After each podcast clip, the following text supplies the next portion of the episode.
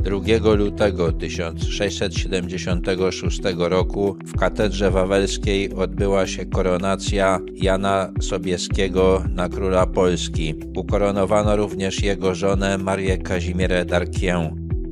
Jan Sobieski został wybrany na króla w maju 1674 roku, jednak koronacja nie mogła się odbyć, ponieważ przez cały czas król prowadził wojnę z Turkami.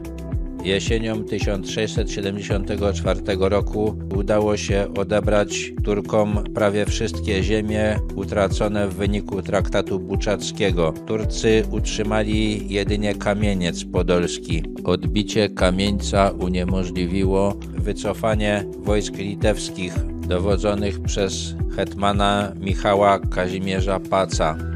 W następnym roku Sobieski odparł Tatarów pod Lwowem, a kilka miesięcy po koronacji zatrzymał kolejny turecki najazd pod Żurawnem.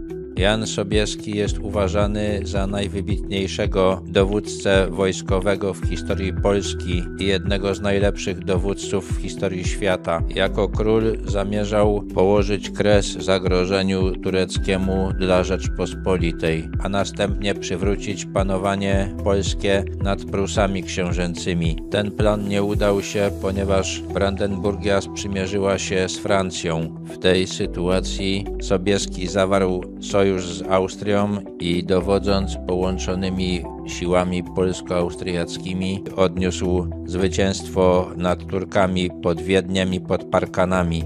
Jego wyprawy z roku 1686 i 1691, które miały na celu opanowanie Mołdawii, zakończyły się niepowodzeniem.